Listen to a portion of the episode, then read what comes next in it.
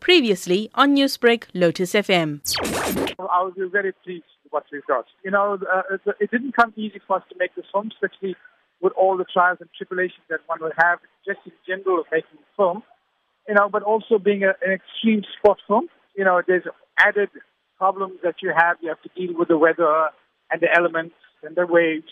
So it, it is quite a difficult one to do like you've said, you've had so many obstacles that you have needed to overcome, and yet you have, and you have won the award for Best Picture and Director. How were you able to do that? You know, with filmmaking is a lot of planning, and then when you start shooting, everything goes out of the window because you're now fighting with the elements and things like that.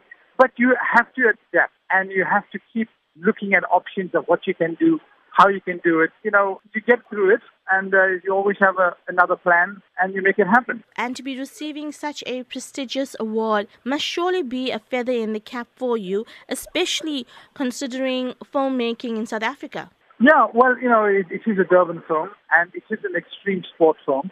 It makes me proud that I'm from Durban. This is my hometown and all the locations that I used to film I used to play there as a kid, you know, whether I could do it legally in those days. A lot of the places, like the yacht club, was illegal for us to go in.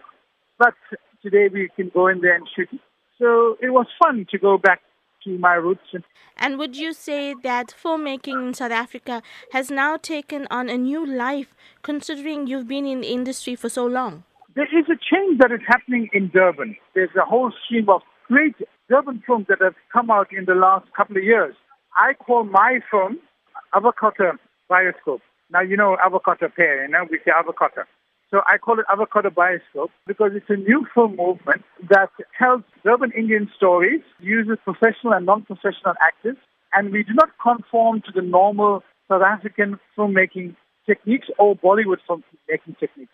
So it's something new. It's a new space that we have found and that we are working in. Newsbreak, Lotus FM, powered by SABC News.